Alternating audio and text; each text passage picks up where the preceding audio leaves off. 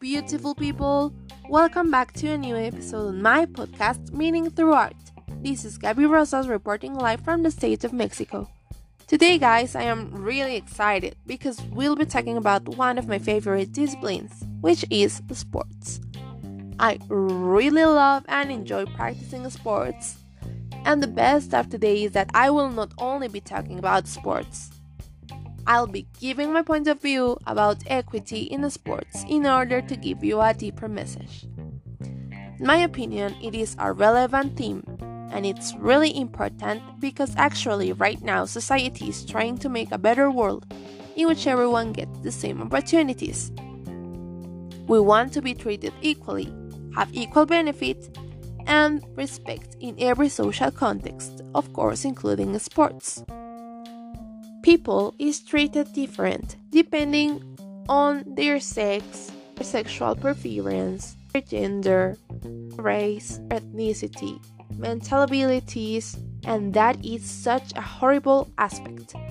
For example, women are supposed to be treated equal than men, but that isn't really true.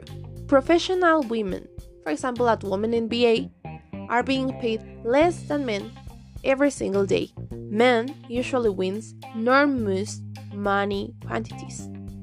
But women are paid less than the 20% of what a man gets in one day. That means that women aren't receiving the same recognition as men. I think men and women should be given the same amount of money because both of them are making an effort in their job.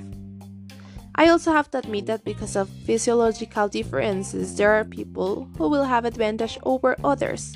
For example, men over women in some sports, but it can also be vice versa. Women can be more able in some other sports.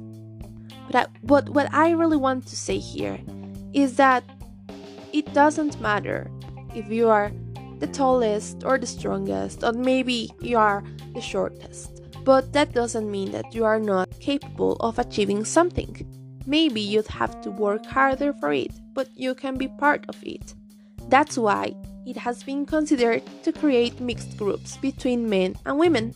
And I think that it is an excellent idea because, in my personal opinion, I've been part of mixed groups because I'm a basketball player and I really love that experience. I love playing against and with men because I can learn from them and of course they can learn from me and from other women. We've got different abilities. Not everything is about being strong. You can find another ways in which you can be a good sport girl or a good sport man. Maybe talking about a professional uh, league, it could be more interesting for people to watch a mixed team because it is something new, it is something that we don't actually watch every single day. Also, talking about gender, there has been a lot of discrimination. To gay, lesbian, bisexual, non binary people, and that is really awful. Because we should be treated equally, not mattering what we think or our feelings, our preferences, so, sports should take into consideration these groups. I know that right now many national teams and sport teams already accept this diversity. Anyway, there are still many others and many people that think that it is impossible just because of their different thoughts. We have to learn to be inclusive people and to make everyone be part of a group. Not because of being gay or lesbian means that you won't be able to participate in a sport. Nothing is impossible. We just need to be more open minded. Also, talking about race and ethnicity, they are seen as less valuable people just because they come from different parts of the world or because their skin color. But it shouldn't be like that because we all are human beings and everyone should be a part of the team, a representative of the team, the leader of the team. There are also many stereotypes around race. For example, it is thought that basketball players are better if they've got dark skin color, but that's just an stereotype. In many cases, this group of people are taller or their arms are longer So they have some advantages that can make them develop in an easier way through the game. That doesn't mean that they are the best at it. Everyone's got the same opportunities. Also, talking about different mental abilities and disabled people are excluded from groups. And I really admire those people because they work really hard to get to where they are. The Paralympians have less opportunities, but it isn't really like that. They are even bitter.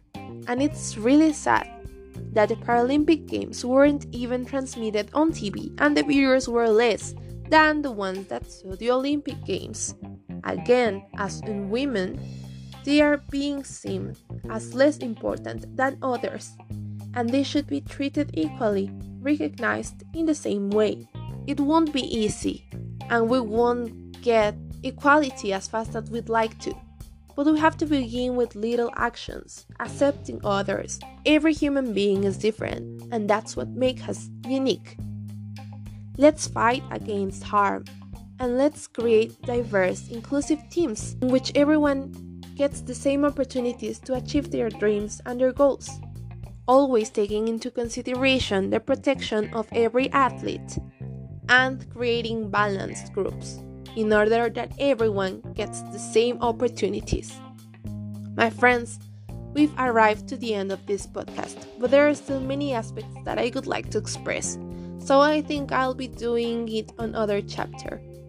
I hope that for those who are sports lovers, this podcast inspire you to be part of this new movement of equality in sports. And for those who are a little bit more close minded, I hope that this podcast really took you to our reflection to reconsider your thoughts. We all should be treated the same. Let's think about it. We should get the same opportunities and the same recognition. So I hope that it really becomes true. Thank you for staying with me during this long podcast. I hope you really enjoyed, guys, and see you in the next chapter. Treat people with kindness and enjoy your life with a lot of love and peace.